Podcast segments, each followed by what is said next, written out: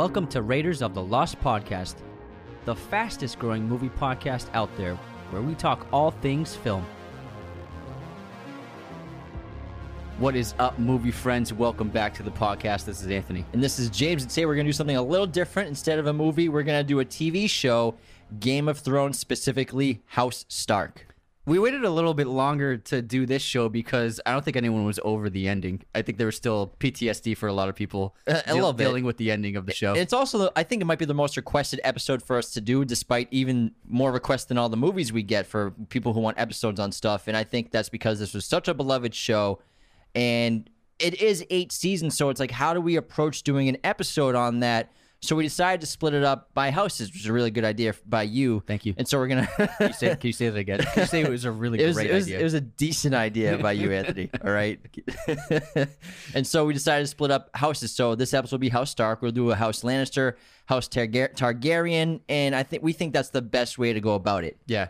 And we chose the Starks first because I would say that the, ultimately the story is led by the Starks. It starts with the Starks and then ends with the Starks. So ultimately, I think they are the, the they're the leads of the story. Although yes, Danny has a huge, huge storyline, and the Lannisters, especially Tyrion, have gigantic storylines. But I think ultimately the story starts and ends with the Starks. So I think they're the most important family. And not just the Starks, it starts and ends and is centered upon Jon Snow specifically. You know, fire and ice. That's Jon Snow, his houses, because he's Targaryen and a Stark. So the fire and ice, the dragon, and the Starks and the Wolves. So he's basically the focal point of the show that we don't really you don't really know he's the the lead for a while. He kind of seems like one of those characters who you you could see them killing off at some point because they axed Ned so so soon. So I think that a lot of people watching the show they're always hoping don't kill Jon Snow, don't kill Jon Snow. Yeah, because that, first season, when you kill the face of the, of the franchise, Ned Stark, um, it ma- it makes everyone vulnerable, and it for the rest of the show, rest of the series,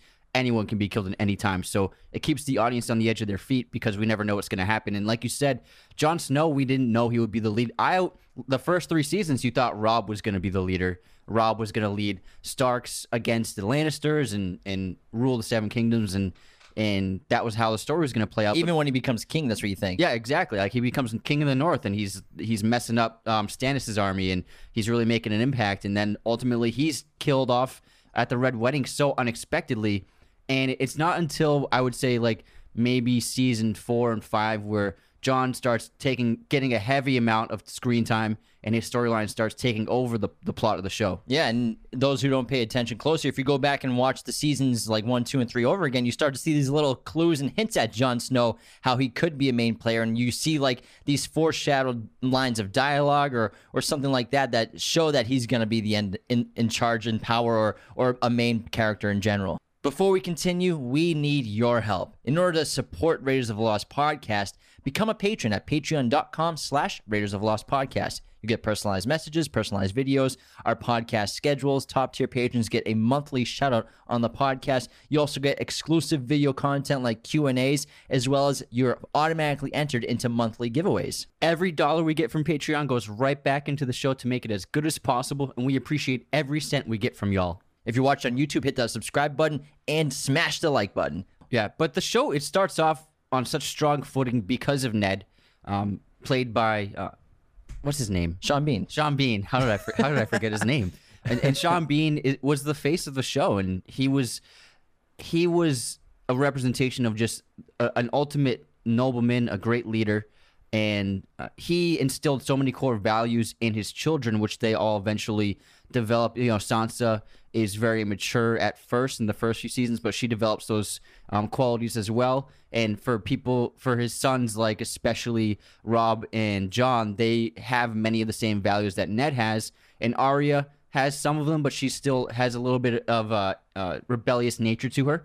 Um, but the, ultimately, every one of his kids Except for Bran, he's just like, what is Yeah, going yeah. on with this kid? bran's a special case, but the, all the other kids they end the show with at and then they end their storylines very much having the same qualities that Ned um, instilled in them. I, mean, you could probably argue that Jon was the most similar to Ned in a way, and he really took on those attributes most well. Whereas Robb is very similar to Ned, but he does have some major weaknesses which cause his downfall, like his arrogance and his overconfidence and kind of thinking because he's winning some battles and now he's king, he can do whatever he wants and he can slight um, the, the Freys in, in that supposed the marriage contract which he was supposed to get into. And so i think rob is they set it up like he's gonna be the next ned stark. He's gonna be a great king but he's his own downfall. Yeah, he chose he Robb chose love over duty in a lot of ways because he refused that offer which would have united the Freys with the Starks. And he chose his own path and chose his own wife because he, he fell in love with her. And that was his downfall. Whereas Jon uh, even though he does fall in love a couple of times in the series he never strays from the moral compass that he is has inherited of always being bound by duty and being bound bound by serving his people. Yeah, that's actually a great point because he falls in love twice throughout the show. Um, he and he has to leave both of his his loves. He leaves Ygritte and he leaves well, he kills Dan Ygritte and he kills Danny. So Yeah. He has to sacrifice love for his duty, like yeah, you said. Yeah, he literally kills the woman he loves. So he's that he's very unlike Robb in that way and very much like Ned because Ned he's he's such a strong leader and one of his values that he instilled in Jon is as a leader, if you're going to punish someone, you're going to do it yourself. You're not going to let someone else uh, carry out the execution, which is why Ned always, if there's an execution, he'll he's always the one who throws down the sword on, on that person's head and, and kills them personally.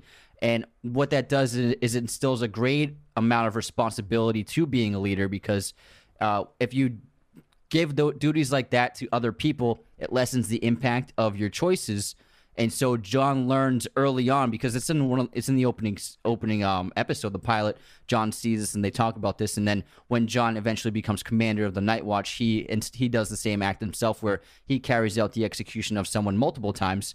And so what that does is it it adds the the weight and impact of your choices. And so Jon learn is learning throughout the entire series how important choices are and what the after, what the causes and effects of them are. Yeah, and probably the main difference between Robb and Jon, besides uh, Robb following his love and his heart, is being true to your word and being loyal. And so by Robb basically throwing that contract away, he's not true to his word, and he's not not loyal to to the the alliance that could be potentially made, and his arrogance again. And his hubris gets in the way and thinks that he can get away with anything he wants, and that's the biggest difference between him and Jon. Also, Yeah, and Jon, he, his path is so he goes through such a major transformation. Every one of them does, and Jon he starts out as an outcast. He he's he's a bastard.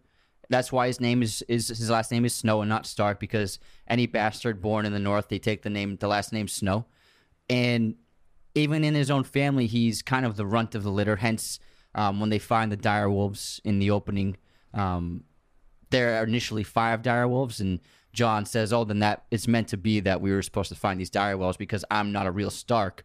And if if i was then there would be six dire wolves. But then he finds the runt of the litter that albino dire wolf who, who he names Go, uh, ghost. And so that further instills the idea that he is a stark and he also is the runt of the litter in a way. Yeah, he's bastard born, so he has nothing to inherit.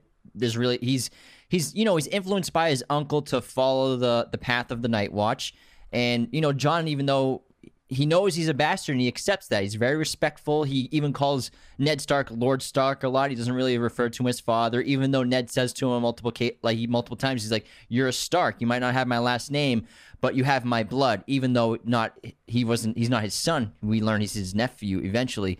And like we were talking about a minute ago, being a bastard, it prepares him for this lonely path in life where he's already dealt with being like in the corner watching everyone else enjoy their time or like watching the Stark children uh, having their inheritance and and being royal blood and and being ladies and and knights and potential knights and he doesn't get to participate in the the formal functions that the rest of the family get to participate in. So that's why when he kind of goes out on his own, he's already prepared for all that. Before we continue, we have some breaking news. And this PSA is brought to you by our friends at manscaped.com. Use our coupon code Raiders of the Lost at checkout for 20% off and free shipping. The Manscaped engineering team has just confirmed that they've successfully created the Lawnmower 4.0 groomer, and I'm telling you, It's fantastic because we're some of the only people in the world that have it because they sent it to us early. Over 2 million men are currently using Manscaped products because their stuff is legit. Their deodorizers, their colognes, I wear their boxer briefs all the time. They're so comfortable. I recommend their performance packages. It has a bunch of different products consolidated into one deal. Use our coupon code Raiders of the Lost at checkout for 20% off and free shipping year round from manscaped.com. Using our coupon code really helps the show. It keeps this sponsorship alive for us and helps keep the lights on. So thank you to everyone who's ordered from Manscaped. It's he reminds me a lot of of Maximus and Gladiator because in in Gladiator uh, in the opening, Marcus Aurelius asks Max, Maximus to um, take his place and become the emperor of Rome, and uh, Maximus rejects it. And uh, Marcus Aurelius tells him, "This is why it has to be you." They said he's like, "That's that's why it must be you." Commodus is not tomorrow, man. so that's that's what makes a great leader because they aren't um, intoxicated by power. So Jon is is very much the same as Maximus, where he doesn't want power, and because of that quality, he he makes a perfect leader because he's he will never be corrupted by power because he doesn't want it, but it's given to him because of his actions and how good of a person he is and how uh, how much of a natural born leader he is. And so the desire, the lack of a desire for power, is what eventually grants him power. And that's ironic because Targaryens are known for being lustful for power and wanting to keep as much power as possible. But be, even though he is a Targaryen, because he was raised by Ned Stark, he doesn't have that quality of wanting power. He rejects power. He's he's forced into being king by the men of the north, and he doesn't want that honor, but he has to uh, take it on because he's doing it for them. Yeah, and you can contrast him with Danny's brother, who is extremely arrogant, extremely prideful. He's like he's a spoiled brat. Um, and even though he and Danny are living in exile across the ocean, he's he is so succumbed with his um, belief that he is the he should be king and he all he wants is power, and that drives him to make horrible choices and uh, treat his sister cruelty and sell her into slavery. And it so that that corruption of power is something that Jon never learned because of how he was raised in Winterfell. And I think Winterfell, uh, growing growing up in Winterfell, obviously instills these kids with a lot of strength of character because I it's you can compare each house to like a city in the United States, like in America. So like I would say that House Stark and Winterfell, it's like Boston, like they're Bostonians where they live in the in the cold and the long winters, and you know it makes the people tough and rigid and rugged and like strong willed and you know like hard workers, whereas the Lannisters are like Los Angelinos and you know the weather's beautiful in the King's Landing, and there's a lot of wealth there, like Silicon Valley. That's like where everything's happening, and there's a lot of uh, knowledge, and, it's a very popular place to want to live. And then uh, the Targaryens, you could say it's it's New York because the the Dragonstone Island is it's an island, and New York mostly is an island, and that could be you could say it's the center of power in the entire Seven Kingdoms, like how New York has basically all the power of, of the United States is centralized there, whether it be like Wall Street or politics or whatever. And and the Baratheons are from Maine. You know, they love to hunt. Their their sigil is a, is a stag. Uh, they live on, on the water and, and they live in nature. And the Tyrells come from Chicago. There's lots of farmland and very progressive politically and socially. And then House Greyjoy is like New Orleans because it's, it's, a port city and uh, they live off the water and uh, they're a little a little more reckless than other houses, and and I think that's why part of the reason why the Starks are so strong in character because they live in a horrible, horribly harsh environment. Winterfell, it's not just cold; it's extremely cold, and in the winter, it's even worse. You should all be watching YouTube right now to see how proud Anthony is on his because of coming up with that list. And he, he's I told you a, a giant you. smile on his face. He's like, "Yeah, I know. I came up with that myself because I, I, know I'm right." well, yeah, it's, it's a great point to bring up that you know their motto, "Winter is coming." That obviously signifies that the long summer is coming to an end. And yes, the winter is coming, which means you know the White Walkers are coming. The long winter is coming, which is supposedly going to be longer than the long summer. But it also means that it's it's like the model to prepare them that life is going to throw hardships at you.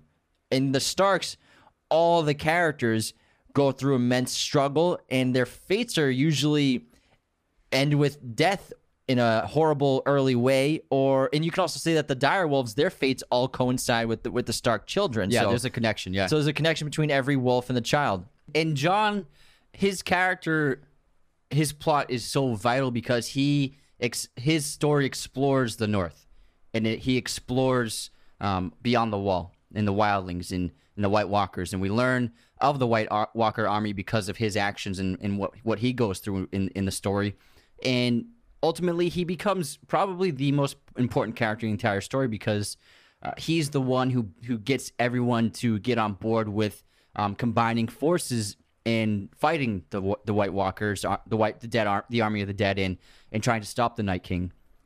Yeah, so of all the houses and all the families in Westeros, the Starks are kind of the only ones that are in charge of something that's protecting all of them, the wall. And so they're the original people that, like, the original Stark is the one who built that wall. It's Bran the Builder, um, who actually Bran's named after, and he was he built this wall with magic and giants to to keep those White Walkers and the Dead Army out.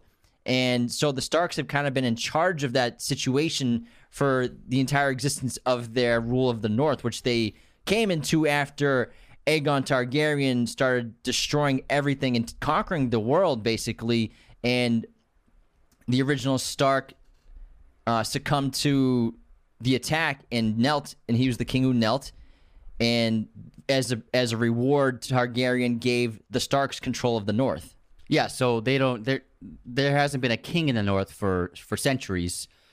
And what's really cool about Beyond the Wall is that uh, before the wall was built, we learned because of the children um what do they call the children of the something? Children of the forest.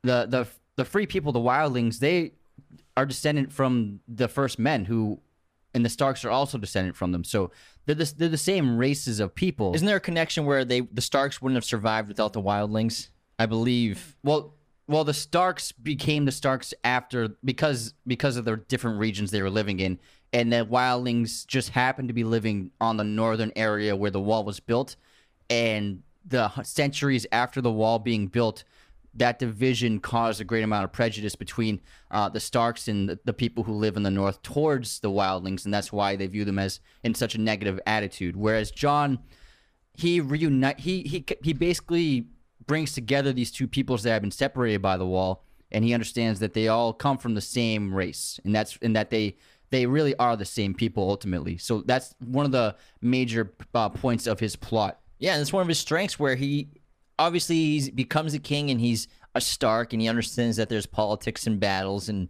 and war and there's this competition for the throne.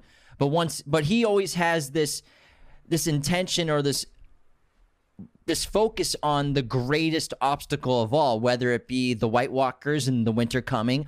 Uh, and once they defeat that, the greatest obstacle is Dan- Danny at the end. And so he always has his eye on what the biggest threat to Westeros in general is because, yes, we're divided. The, Westeros is divided by kingdoms, but they're all the same because they're all breathing. They're all they're all the same person. Yeah. they're the same people. and and Jon always is willing to swallow the bitter pill and pay fealty to leaders over and over again, uh, which shows that which shows his his lack of desire for power. Like first he becomes loyal to the Night's Watch, and then he bends the knee to to Mance Rayder, um, the leader of the Wildlings, and then he bends the knee to Stannis Baratheon in loyalty, and then when he becomes leader of the Night Watch.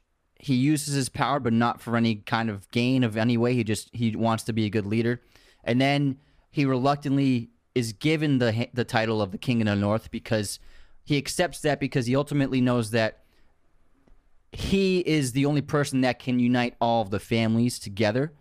And so he reluctantly accepts it, even though he didn't want it. He even says it in his speech, like, I never asked for this. I never asked for it. You know nothing, Jon Snow. And so, and then he finally pays fealty and bends the knee to Daenerys when she asks him to. But but then there's the the one person he does deny is Cersei, and the reason why Jon Jon's biggest weakness is his political awareness and his political leanings because he's he's a brilliant warrior strategist, um, a fantastic leader, but he's a horrible politician because in the in the final season, Cersei wants him to bend the knee to her, and Jon could lie to her and say, "Yeah, I'll bend the knee to you, and I'll call you my queen," and then later on take over King's Landing and take her out. But because of Jon's honor and his literally he can't lie. His, his inability to to deceive anyone or he- doesn't he can't manipulate anyone, and that causes a major problem in the last season. And even Tyrion tells him. He yells, he berates him. He's like, "Can't you j- lie just once? Yeah, he's like, just it would be beneficial if you could lie right here. yeah, just just once, just pretend to lie. And so J- Jon, he is such a, a a straight and narrow leader, and he can do no wrong. And ultimately, that can be a hubris of his, being too good. Before we continue with that, I gotta tell you all about MoviePosters.com, the number one place to get your posters online today. Head on over to MoviePosters.com and use our special promo code Raiders15. Again, Raiders15 to get 15% off your order today. It is the number one place to get your posters online. Don't go to Amazon. I know it's free shipping, but the quality is not even close to MoviePosters.com. If you're looking at our set, it is decked out with these posters. We actually got sent some new ones this week. We got Kill Bill behind James. I got Jaws, Blade Runner, Alien. Alien. They just send us posters. We pick, we send them posters that we like, and they just mail them right to us. And it's a great partnership with them.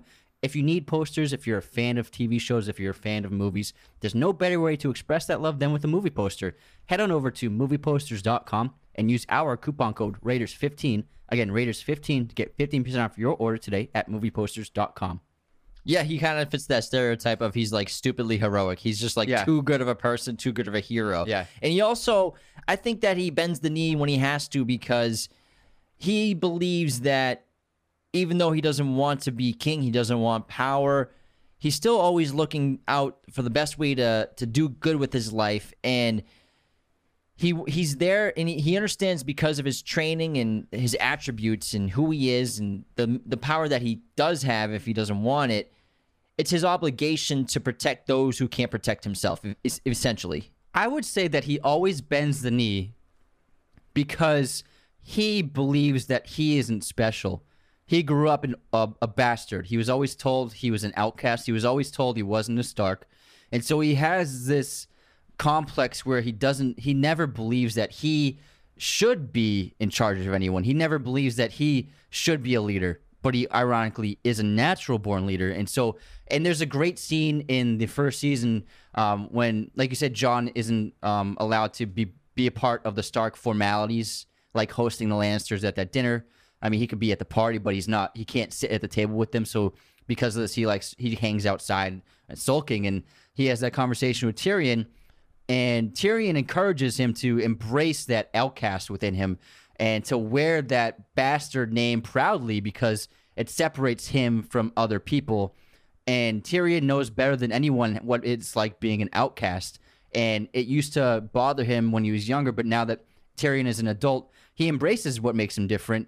Uh, ultimately, yeah, he lives in a privileged situation where money is no problem, and his father is the most powerful person in, in the Seven Kingdoms. But he understands that if you if you allow your outcast nature or the or the way people view you to affect you negatively, you'll never prevail. And so embracing ironically embracing the outcast within him is what gives Jon the ability to bend the knee because he never believes he should be a leader.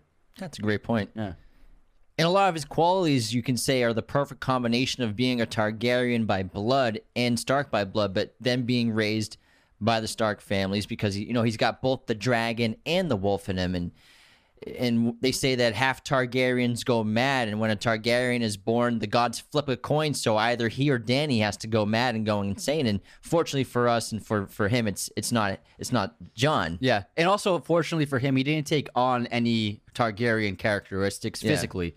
You know, he he looks like a Stark. Not the bl- platinum yeah, hair. Yeah, if he had the platinum blonde hair, it would have been a little bit harder to uh, convince people that he was Ned Stark's son. And ultimately, that's uh, what's very what was so mysterious about his character is we want for so many seasons we wanted to know who his parents were because we felt like Ned wasn't being totally honest. We didn't know that Ned was lying the whole time and that he wasn't even Jon's father.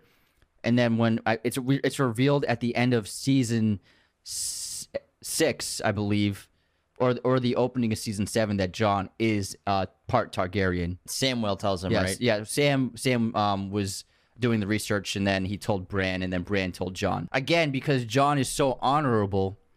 When he when he learns that he is a Targaryen and he is the rightful heir to the throne, he rejects it like he always has done, and then he even asks his family. He asks Sansa, uh, Bran, and Arya not to tell anyone that he's part Targaryen. But of course, you know Sansa, being Sansa, tells so, uh, someone immediately. she told Tyrion like right away. It's like telling a like a grandmother, "Don't tell anyone I'm pregnant." Part dragon is definitely essential for him to being that equal to Danny towards the end of the series. Yeah, and it's his qualities and his morality and basically being a moral compass that attracts Danny to him. Like the fact that he took the the knife to the heart and Yeah. she sees his wounds and that's like, wow, this guy is incredible. Yeah, and yeah. He does that for his people. But also, that's another example of his. hi- His not he's a great leader, but also he's not a great politician. Yeah, like he didn't know that he didn't have the sense that his own men would turn on him and try to kill him. You know what I mean? Because he he knew that they weren't happy with the the decision he was making by allowing the wildlings to come across the wall, but he never thought in a million years that they would turn on him and, and assassinate him. Yeah, and you could probably yes, be, he's a bastard, so he wasn't familiar with the formal and political leanings of that go on between the houses and everything. But also the Starks in general and Winterfell, since they're they have such a harsh climate and they're kind of closed off and just always have to stay in their castle. They don't have like the freedom to pursue politics, and they don't they don't they don't get out, get out as much as as like the the Lannisters in the South. Because and so you could say that there's less politics in Winterfell versus King's Landing. Yeah, it's a very lonesome area, the the, no, the north, and whereas King's Landing is booming with people, it's the heart of of the Seven Kingdoms, and so people like Tyrion and, and Jaime and Tywin and, and Cersei uh, are inundated with politicians and and bureaucrats and and wealthy um, businessmen and women, and and so that that's why Tyrion be, is such a brilliant political strategist and such a brilliant person with um, his social interactions with other people and, and his scheming and his manipulation because he grew up in that environment. Yeah, that's how he makes it so far, and he even becomes the the hand of the queen for Danny. So Tyrion's a great character. I can't wait to talk about him in the Lannister episode. But let's take a little break and have our intermission from this House of Stark episode. And our intermission is brought to you by our friends at manscaped.com. Use our coupon code Raiders of the Lost at checkout for 20% off and free shipping. Let's do this one, man. All right, so intermission, fun games. We'll start with our movie quote competition. You ready? I'll say I'll say a movie quote, and Anthony will guess it, and vice versa. Let's see. Carpe diem, boys. Seize the day. Make your lives extraordinary. Silver Linings Playbook. No. Oh no. I'll say it again. Guess this movie. Carpe diem, boys. Seize the day. Make your lives extraordinary. Let me know if you want a hint. I'll take a hint. Oh, Captain, my Captain. Oh, um, what's it called? Um, with Robin Williams. Oh, what's it called? You got this. You got this. Ethan Hawke's in it. Oh man, I can't remember the Dead name. Poets Society. Dead Poet Society. Oh man. Ah, jeez. All right, here's mine. You see, in the world, there's two kinds of people, my friend: those with loaded guns and those who dig. You dig. Want me to say it again?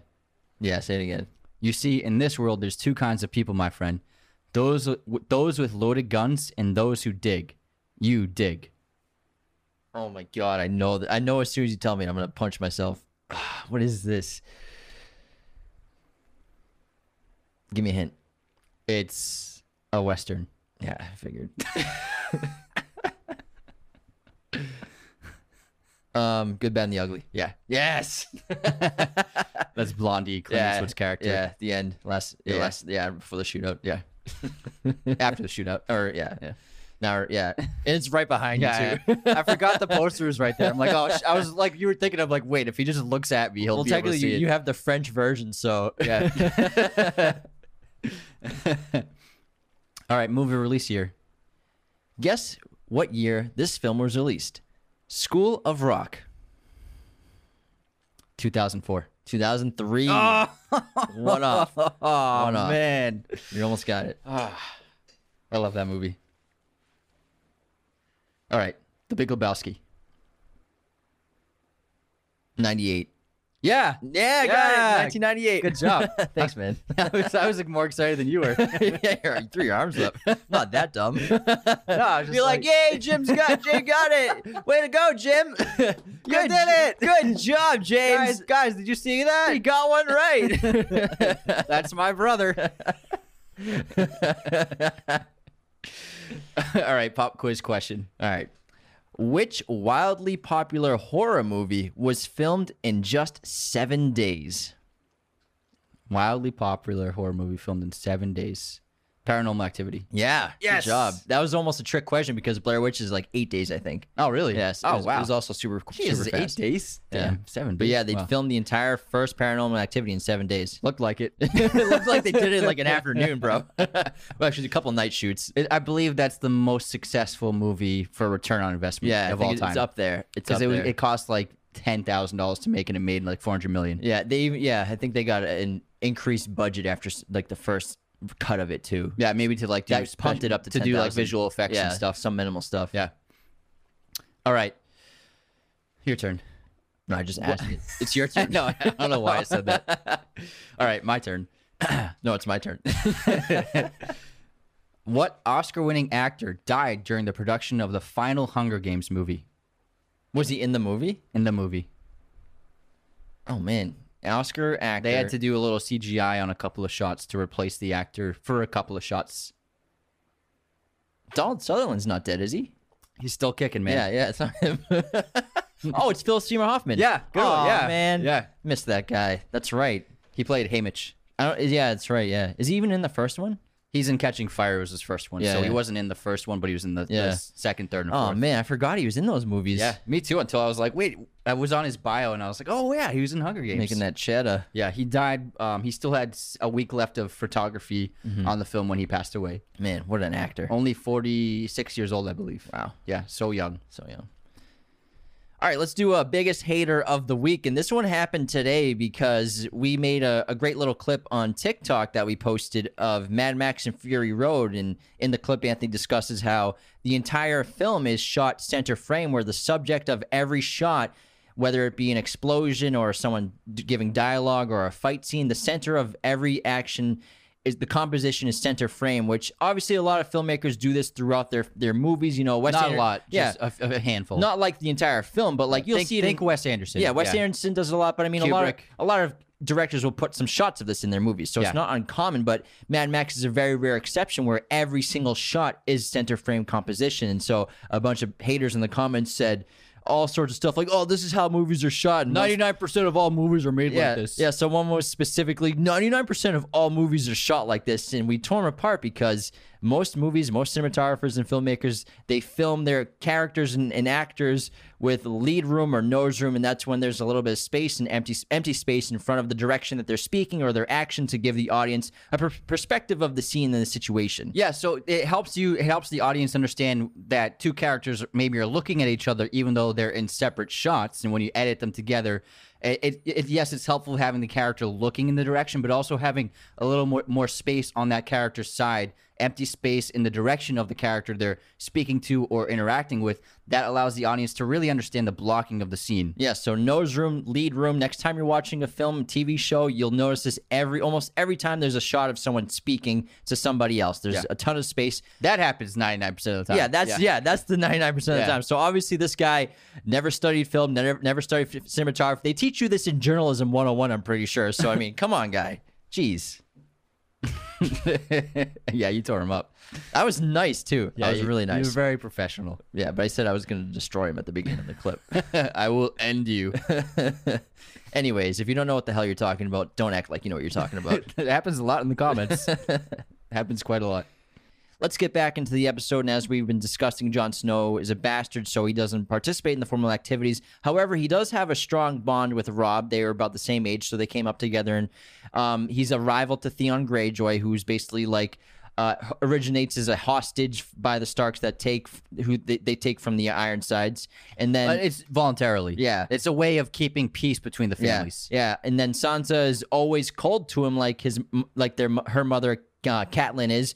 But then we have Arya, who is incredibly close to Jon, and and Jon and her have this great relationship and bond. And Jon gets Arya his her first sword, the needle. Needle. and they just have this beautiful relationship. And it's so great to see how both of them transform as characters from uh, when Arya is a young girl, and then towards the end of the film when they reunite. I mean, the end of the series. Yeah, and the thing with Arya is she's supposed to be something and she doesn't want to be that. She's supposed to be ladylike. She's supposed to end up being the lady of of a of a, of a land or in, um and be a wife and That's what Ned tells her. yeah, that's what her that's what her family is intending for her to be. Um, that's what Catelyn was. You know, she was married to Ned Stark, and things like this happen politically for the families around the entire North to to keep the peace, and it's a normal thing, and it's what's expected of her.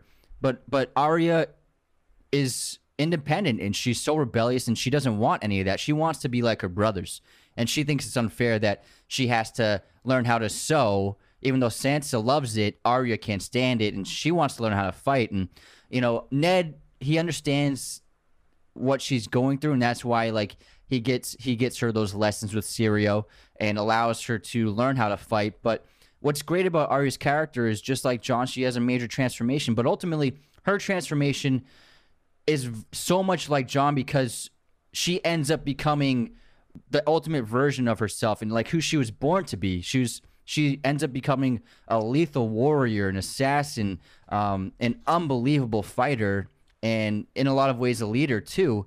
And she always had that within her, and her experience throughout the entire series leads her on this path to achieve everything, all the potential she had within her. Yeah, and again, she connects just like with her direwolf, who's Nymeria, and she names her Nymeria because that's after a warrior princess. And like we talked about, Nymeria attacks Joffrey in an attempt to protect her when Joffrey is holding the sword to Arya's neck. And then Arya is forced to scare her and send Nymeria away into exile, or else Joffrey will execute her. And um, Ar- Arya also puts herself into exile, just like Nymeria. Both are lost. They're both uncertain of their paths. And even when their paths cross again, when Arya's older and comes back after her training, and she she runs into into Nymeria, and, and they recognize each other, and she she tells Nymeria to come with her. And Nymeria decides not to and, and turns and walks away to her wolf pack and, and leaves Arya because she's just like Arya, where the same situation happened where Ned was telling Arya, one day you'll be a lady and you'll your sons will be knights and you'll you'll be a lady of Winterfell. And she's like, No, that's not me. Same thing with Nymeria. She says, That's not you. and she she constantly is breaking tradition and and is the opposite of expectations towards so many people like Gendry. Uh, even though Gendry spends so much time with her, he still doesn't understand who she is because he proposes to her at the end of the series and asks her to be his wife, his lady, because he's, he's a lord now. And she she's, has to explain to him like that's not me. That's not who I am. I never was, and I never will be a lady. Stage five clinger, by the way. Yeah, exactly. Yeah, Gendry, man. Well, she's the like she, she's the only person he's ever been with. So yeah, he's he's he's devoted to her. And, I know, I'm kidding. Oh yeah. you take you take Game of Thrones way too seriously. well, actually, Gendry had never. you don't know what he was going through. you need to be a little more empathetic towards Gendry, Jim. but ultimately, every character, every Stark has a has a part to play, and eventually, Arya is a tool for this entire story, and her purpose, we'll find out, is to kill the Night King, and her entire path prepares her for that moment. Everything she goes through prepares her for the for the Battle of Winterfell to not only survive that battle, but then to stab the Night King in the chest and to end the the long the long winter. And so her entire storyline prepares her for this one moment in the entire series. Yeah, and she kind of gets this motto from Syrio Forel, her first trainer, about how he asks her if if she prays to the god. She says yes, the old and new. And he says there's only one god, and that's death. And there's only one thing we say to death, not today. And I love that that line is kind of thrown throughout her entire journey and path, where her god is death, and she deals in death, and she ruthlessly carries out so many assassinations and and, and brutal murders. She slit so many throats. Dude, she stabs the guy's eyes out. It's like every time she's about to kill somebody, it's like, oh my god, I can't watch this. and it's such an uh, uh it, it inverts expectations about like what a little girl is you know what i mean she's a, a ruthless assassin by season seven and eight and and i i adore her storyline it's one of the the best in the entire show just the entire path of traveling on her lo- on her own and hanging out with the Hound for a while. He he takes her hostage, and um, they the thing with the Hound is like they end up bonding and. They find that they actually are a lot alike, and they have a lot of qualities, and they have they develop a kinship reluctantly.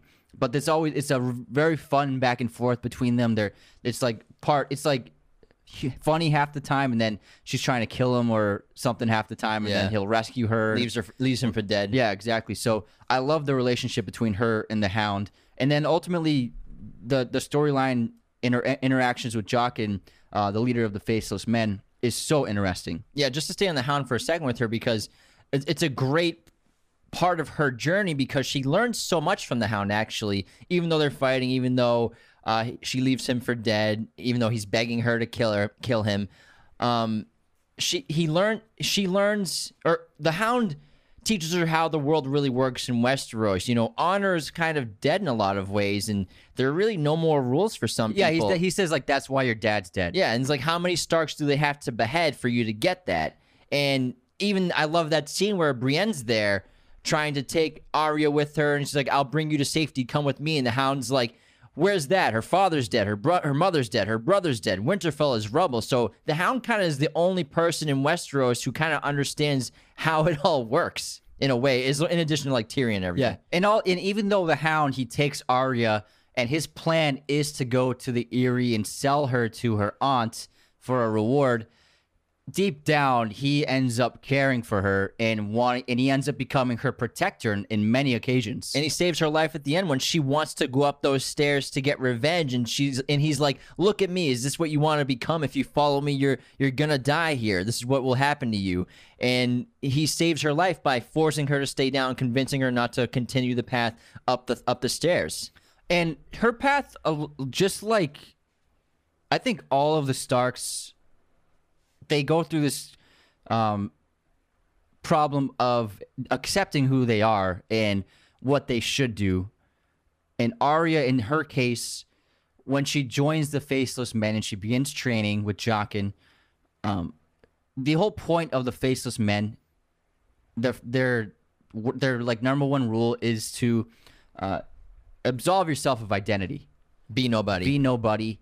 And that's the hardest lesson for Arya to to learn Uh, she struggles with that constantly. Ultimately when she does finally accept it and she does become no one she rejects it.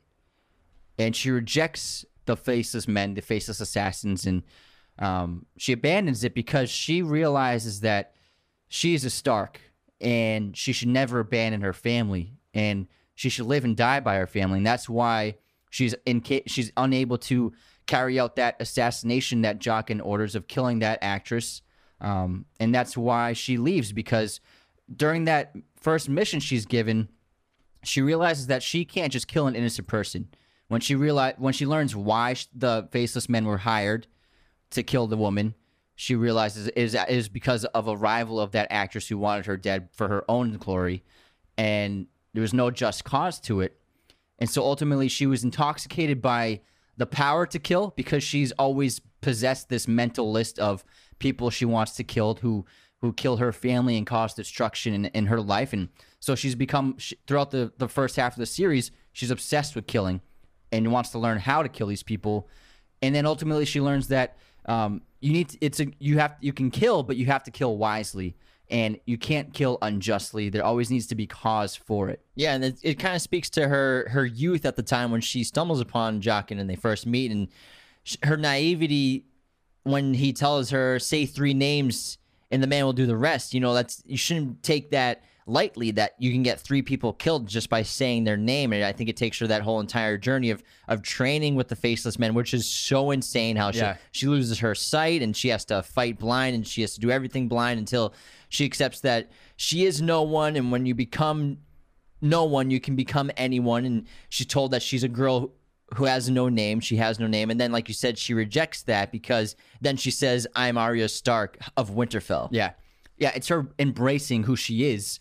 And I love when she comes back to Winterfell because she left a little girl and then she returned a woman. and a deadly assassin. She's like Beatrix Kiddo in Kill Bill. Like she is the most one of the most lethal people in the entire uh, king in the entire in all of Westeros, and she even uh, gets the best of Brienne, who is one of the fiercest fighters in Westeros as well. I mean, Brienne defeated the Hound. You know what I mean? And and then she has that sparring match with Arya, and Arya gets the best of her multiple times. Yeah, and then that great scene with Sansa when she's talking about how where where Sansa's basically kind of threatening her in a way that she should be on her knees thanking her and that she she that because now she's in charge of the north basically. Yeah.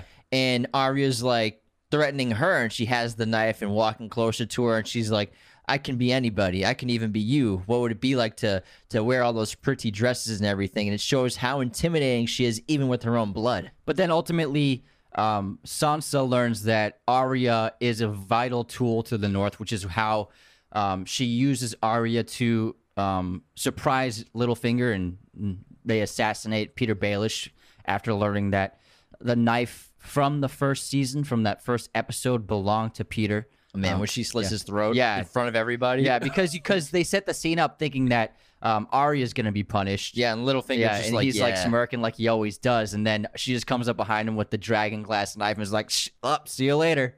It's such a great scene, Oh man, it's brutal. and I, I think Arya, um, she does, she has all the Stark values, and but she, she has to learn that she's a tool for death, but she has to learn that it needs to be used for a purpose. Yeah. And I think one of my favorite scenes of Arya and throughout the whole show is when she gets revenge of the Red Wedding by killing the House of Frey, basically using her faceless techniques and sneaking into that that dinner scene and and then ending up killing Frey himself. And the Red Wedding is is one of the most tragic parts of the show, but it's great to see that it was somehow avenged a little bit. Yeah, that's a and that opened season seven. That, I think that was the first scene in that season. So you're like, oh my god, when this she is takes awesome. the face off, you're like, oh shit, It's Arya. Oh my god. and she becomes the winter the hero of winterfell you know like you said she kills the ice king and what do you? I know. Were you happy with the the Battle of Winterfell? Because I, I know a lot of people weren't satisfied with it. Um, I I loved that episode. i mean i think the battle's great but i know I've always made fun of the part where they spend seven seasons talking about winter coming and it's here for like a, an episode and then it's over so for me i think what a lot of people was want was wanting more more of the night king versus these kingdoms and everything but it kind of just makes sense where it would just be a battle for winner winner takes all for Yeah. for the entirety of westeros in the north i would say Yeah, I just I don't think I didn't see the problem because I mean, yeah, that season was rushed, but I mean, I think that if you understand what goes into the production of this show, it's a beast, and there's only so much they can do. And the budget was skyrocketing because so much special effects was required for these moment, like these epic. Every episode of season eight is epic, and you know before that that's that battle took months. yeah, that's a, that's a whole movie that just that one battle, and so I think that what, what HBO did was like we have to consolidate. We can't do that many episodes. We have to cut it down to uh, to uh, it was six episodes, and I mean ultimately, yeah, it was rushed, but I think that they it was the only way it could have been done. Otherwise, I don't think HBO could have afforded to shoot it, and. I know a lot of people. I, I love how the reactions people had to the last uh, season of Game of Thrones and how upset everyone was from it. I liked. I thought it was cool. I, I didn't have a problem with it. I mean, it's not my story, but I actually um, screenshotted a few review user reviews on IMDb. I just wanted to list them off real quick. go for it see- for so- the for the entirety the review of the end of the show. for the for the ending of Game of Thrones, and uh, this just cracks me up. All right, so these are user reviews on IMDb. These are all one star ratings. Okay, applause for cast and crew. Fantastic job to them. Such a shame their incredible effort is literally annihilated by the absolute disgrace of mediocrity they call writing.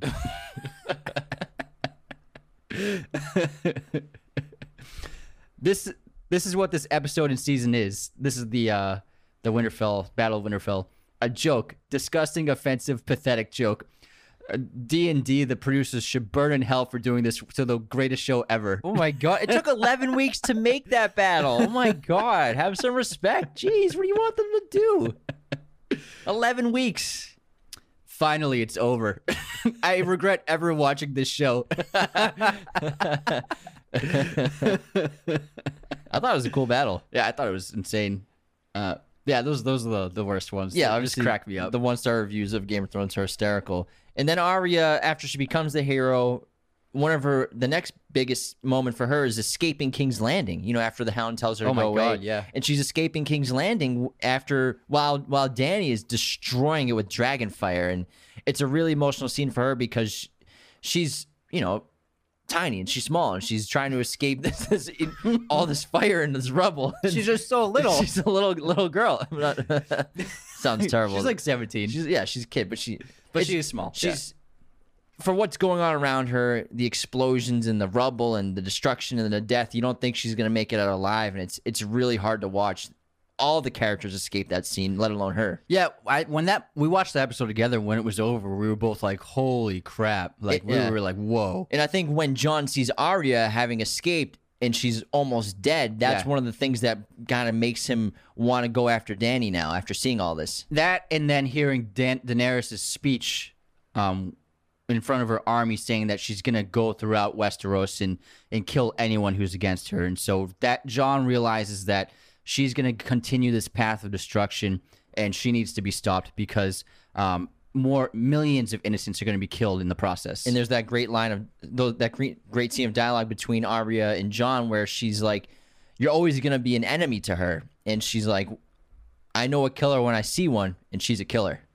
And that's when Jon he really has to question his loyalty to not just the woman he loves, but the the queen he paid fealty to and knelt the knee to. And I know a lot of people were shocked when he killed Daenerys, but you have to understand that this is what he has always done. He's always made the hard choice. He's always done what he thinks is best, and it's never been easy. And he had to do what he had to do. Yeah, he's he's bound by duty, and he's bound to protect people who can't protect themselves. And he was the only one who could have done it. Yeah. No one else could have gotten close to her. Yeah, so he was, you know, what the Lord of Light calls the prince that sh- should have been, or the prince Yeah. that was promised. Yeah, I think that's what they promised, call him. And so he's essential and kind of a prophecy in a way to the ice and fire. and technically that was supposed to be his moment to rise to the throne but ultimately because he killed her um, the en- entire army of unsullied want his blood and he's forced into exile to go to the north to live with the free people uh, beyond the wall so ultimately he did ascend to power he could have gotten power but ultimately it's because of the army of unsullied which is why he was never able to become the the, the, the king of westeros And Arya's storyline ends where she gets on that ship and she's, you know, going across the sea. I love it. Maybe we'll have a spin-off with her. Who knows? I would tune in in a second to an Arya it'd TV be show. really cool. She would like Adventures of Arya. Yeah. But let's go back and talk a little bit about Robb Stark. Robb and his his direwolf again, they're tied fatefully as well. You know, Grey Wind are always is always with Robb. They're brothers, they fight and battle together. Robb's nickname is the Young Wolf, and they're both killed and decapitated at the Red Wedding. And Robb, as we were talking about, once he gets power and he becomes king, he takes on all those traits that Ned had, which we expect expected him to do. But then his arrogance, and I wouldn't say he he was blind with power, maybe a little bit, but I think he was a little blind with what he could do politically because he thought he could get away with anything. Yeah, because at this part in the series, a, a lot of people are claiming the throne. You have Stannis Baratheon claiming the throne for himself because his brother Robert died, so he thinks that he should be the one who should be on the Iron Throne. And then Renly too. Yeah, and then Renly. And then um, you have Robb, who decides that he should be taking the throne too, so he becomes enemies with Stannis. And then you have obviously Joffrey um, has the throne, and so there are a lot of people battling for the throne. And ultimately, uh, Robb. The thing with Robb is he, in a lot of ways, is better than Jon, and Jon even admits it. He says he was always jealous of Robb because he was a better fighter than him. He was stronger. He was more confident, and he was uh, seemed like a better leader. And and he he was Ned's favorite in a lot of ways. Like Ned gave him a lot more attention than he gave to Jon, and I think one of the reason for that was because Ned was preparing Jon for the Night's Watch because he knew that he was going to have a tough life. So I think that Ned kept a little bit of a distance between him and Jon to prevent him from needing um, relationships. Whereas Robb, um, he's driven by his emotions a lot. Whereas jo- um, Jon doesn't get driven by his emotions. Yeah, and Robb really proves himself as a leader and king when you know he he ambushes and basically annihilates Jaime's army and takes Jaime ca- captive, and he stops the Lannisters when they were going after Riverrun.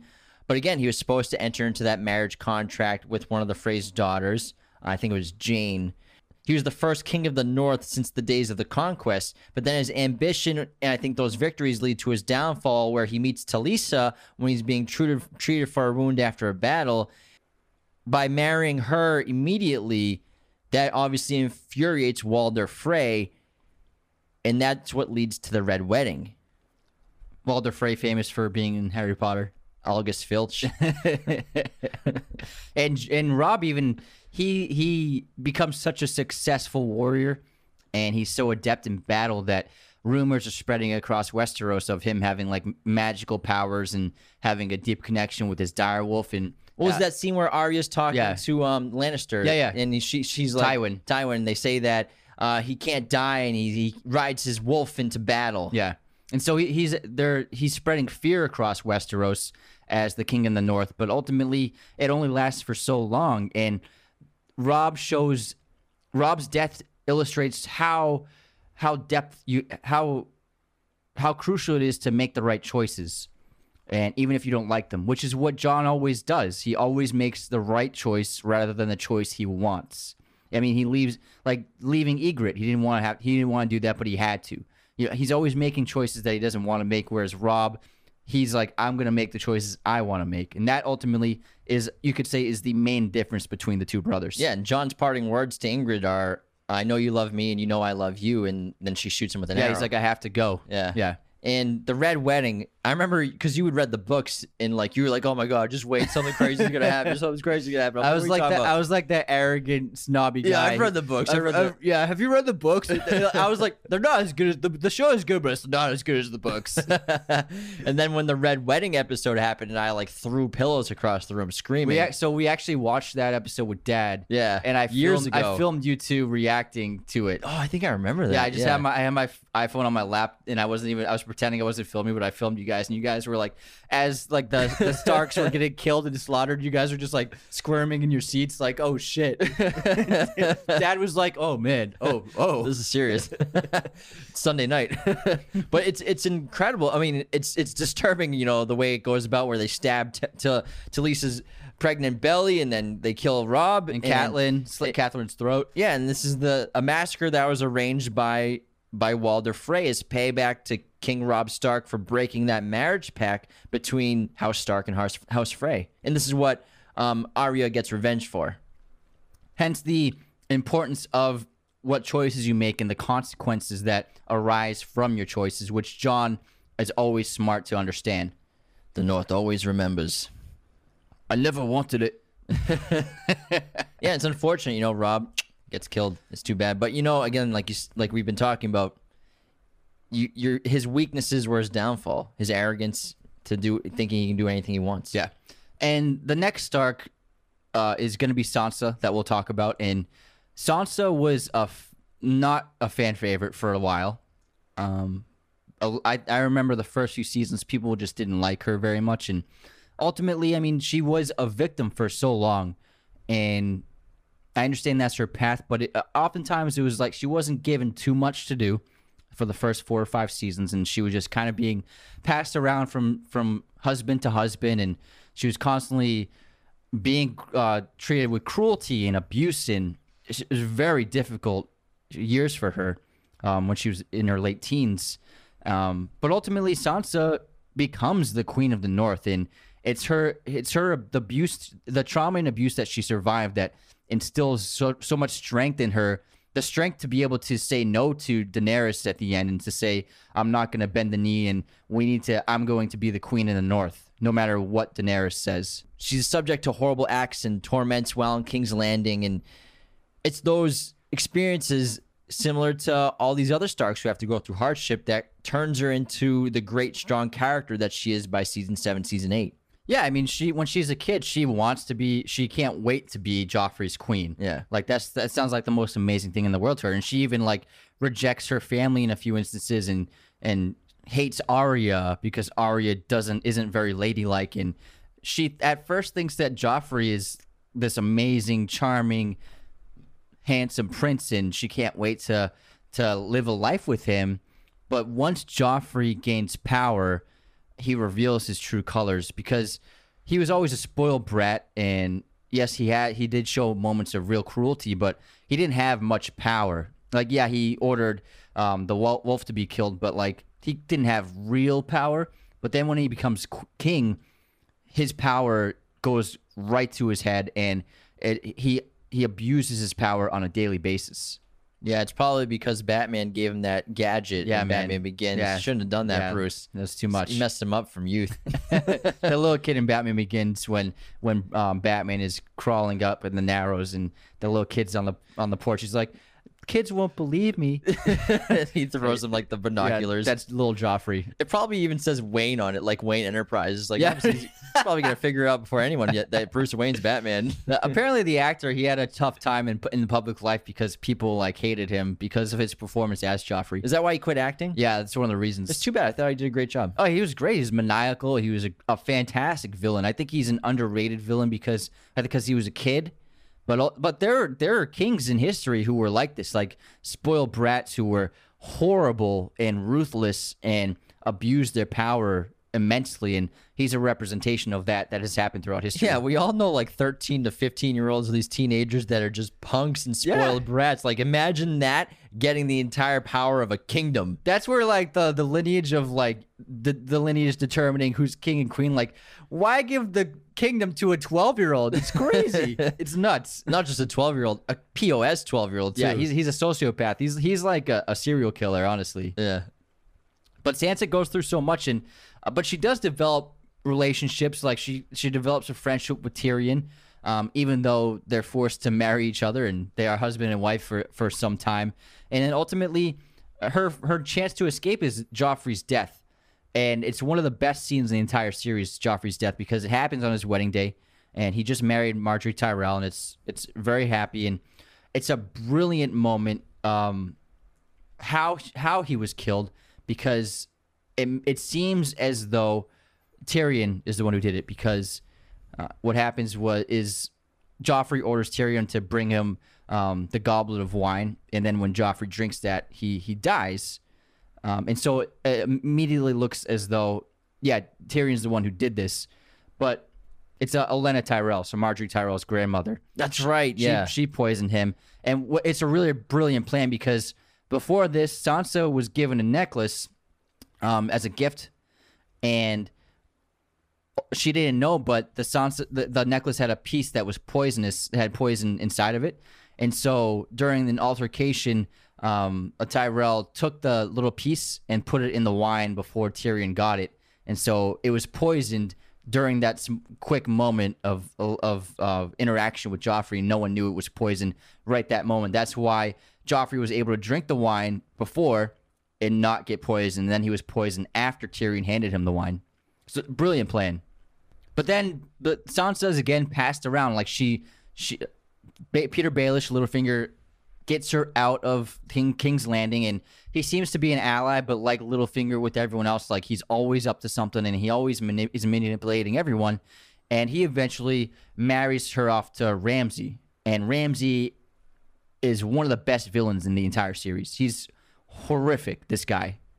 Yeah, especially what he does to Theon. And Theon is basically a Stark himself. He's kind of like one of the brothers, and but he's really um Greyjoy. he's really a Greyjoy from Ironside. And he pledges loyalty to Ned Stark and then King Robb Stark. But then he betrays Robb and sides with his father and in the Ironborn in invading the North. And Theon takes Winterfell from Robb's brother and Bran, but he he eventually betrays his own man, which leads to his capture by House Bolton. And that's where he's tortured in, in servitude to Ramsay. And he's got that, what's the name? Reek. Reek? Yeah, Yeah, the pet Reek. nickname Reek and the sausage scenes. It's all Oh it's my so God. disturbing what happens to him. Well, the Boltons are messed up. Like their their sigil is a flayed man, a skin, a person who's been skinned alive, and their their entire family history. Oh, that- that's those shields upside down, right? yeah, Like, yeah. So it's a flayed man upside Yeah. down, and that that's what that the Boltons have been doing that for centuries, flaying men alive as punishment. So that's what they're famous for, and that's why they made it their sigil. So that family has a history of just horrific behavior. That's Yeah. why Ramsay is so messed up. Yeah, Theon though he does redeem himself eventually by helping Ramsay's wife Sansa escape from Winterfell and find refuge with Jon Snow.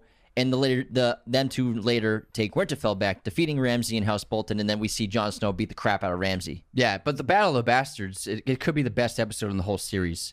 It's epic. The, it's an incredible battle. It's 81 minutes long. It's its own. It's a movie. You know, it's a huge action sequence.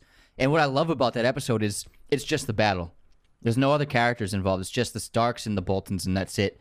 And I adore that episode. It's, it's hands down one of the best episodes of television ever made. Yeah, I love when uh Jon gets to Ramsay and he's just using the shield and Ramsay's shooting the arrows Yeah, yeah. at him. He's like, Yeah. "You can't hit me with these fucking arrows."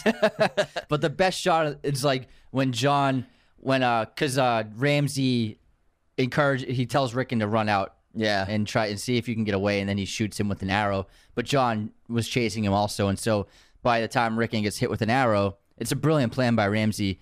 Jon is on his own, and his army is way behind him, and then Ramsay's army charges towards him, and there's that great shot of of Jon alone, and he faces the army, and then he's just like unsheathes the yeah, sword. he's, like, let's, go. But There's like 2,000 horses riding towards him, about to kill him. Great, great sequence. And then, but now that Sansa is back, her experience has transformed her into a weathered person, and she's an adult, and she's very mature now, and she she seems much more responsible and wise, and she's an important figure in Jon's life now because she's basically his biggest aide and is constantly questioning choices he makes and it's important to question the choices he makes because he think does things like bends the knee, the knee to Dany immediately and um, the battle for Winterfell and so she's always uh, keeping him on his toes. Yeah, she seems to have become politically savvy, specifically spending all that time with Littlefinger. Yeah, hundred percent. And then she ultimately um, rejects the idea of Winterfell becoming just another pawn to an, a future king or queen, and she is adamant that Winterfell should belong to the Starks, and she ultimately wins that and becomes the queen of the North.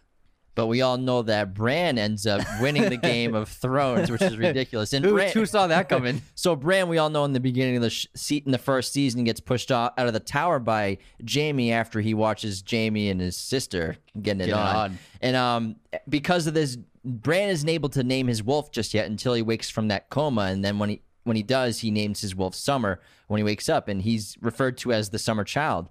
And he's a warg, which means he can enter his wolf's body in, in control. And I believe all the Stark children in the books are wargs too, right? Yeah, I believe so. Yeah. And Summer dies by sacrificing himself to save Bran and that group when they're being chased by the Whites. And Summer's death signifies that winter is coming and summer's over. Oh, I see. I see what you did there. It also symbolizes that Bran is no longer a Stark, and this is where he's now only the Three Eye Raven. Bran's importance to the story, um, I believe, is understanding the history of Westeros, because we learn so much through his storyline, um, who the Night King is, what the Army of the Dead is, where they came from, the Children of the Forest. Uh, we learn so much about the mythos and the mythological the mythological history of Westeros, which helps us understand this evil that is penetrating the walls in the north. Yeah, he's named after Bran the Builder, the person, the the Stark who built the wall in the north. I don't think anyone was happy when he was named king. I don't think so either. I was laughing honestly because I watched the, the last episodes with uh with uh like a group of people and everyone in there diehard Yeah. Game of Thrones fans, which I'm Uh-huh. sure some of you listening are, and they were like so angry, and their anger was just making me laugh. What you know what my prediction was for for the ending was I predicted that the only person who would survive would be Arya and Tyrion, and I was like everyone else is gonna die. So I was kind of close. I mean, uh, Jon survived and Bran survived, and um, but I thought that what was gonna happen was because after Dany and Jon got it on at the end of season seven, Did you mean to rhyme that? yeah, that was a great rhyme. Um, I thought that the series would end with Dany having a child between with Jon, and then all this stuff would happen. All these battles would happen, um, causing like destruction, but ultimately the good guys would win.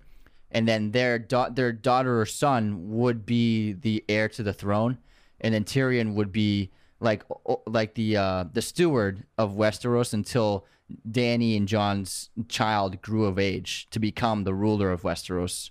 I thought that was like that would be a cool ending, and so it would have ended with like with A like, baby in charge. No, no, no. With Tyrion, No, I'm kidding. with Tyrion in charge, but uh, until the child grew of age. Yeah. It ends with that council, which is like Yeah. a fun scene, and Yeah. I, am sure everyone hates it though. I thought it was fun. I think I like Yeah, it though, but yeah. you also weren't super upset about the ending. That wasn't. Ups- I wasn't upset about the ending. I liked it. You know, I like they stayed true to the mythos of the Targaryens, you know, where what if there's two Targaryens, one's going to go mad. It's 50-50 shot, so they had to have one of them go mad. Yeah, and we'll talk about this in length in the Targaryen episode, but ultimately we're shown so many clues of what was going to happen, especially when Dany goes into the temple in season 2 and she sees that vision of King's Landing just burnt in rubble and she's standing inside like a, a burnt church that's Yeah. been burnt to pieces in its rubble.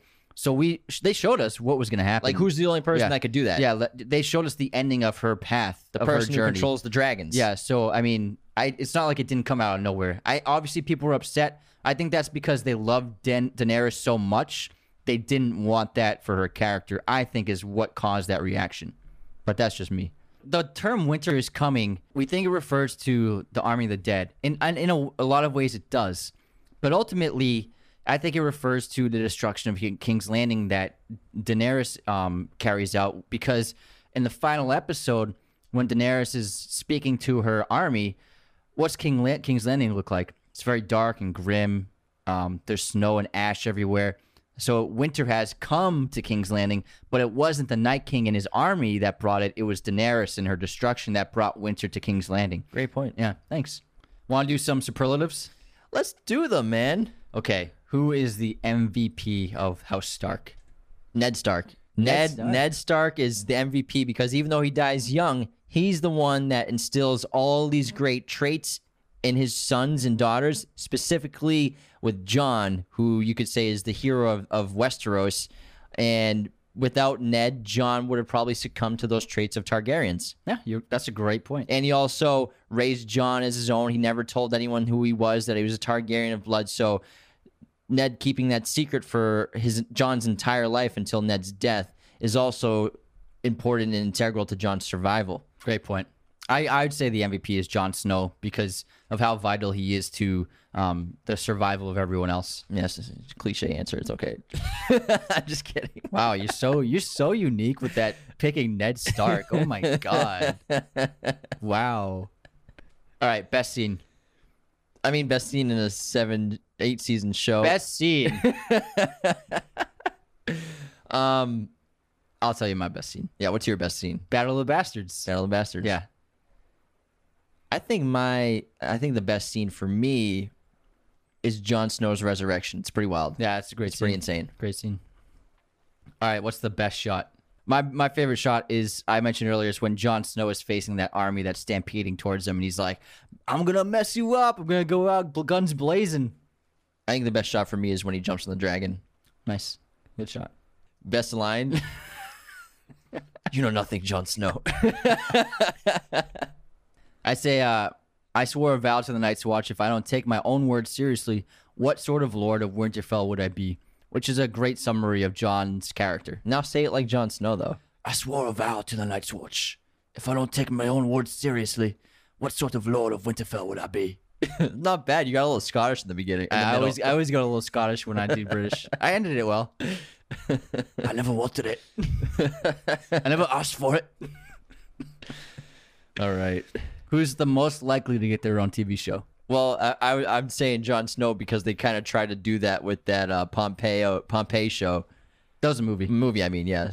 Oh, well, I, no, I mean the characters, not just the actor Kit No, Harington. no. I'm just saying that they try to make a Jon Snow Oh movie. yeah, I guess you could yeah. say. I'd say Arya Stark would be, would be a great show. Yeah. yeah. Because Jon's kind of. I think Jon's done fighting. By the time the, the show's over, I think he's done with fighting. Well, I think Kit is done.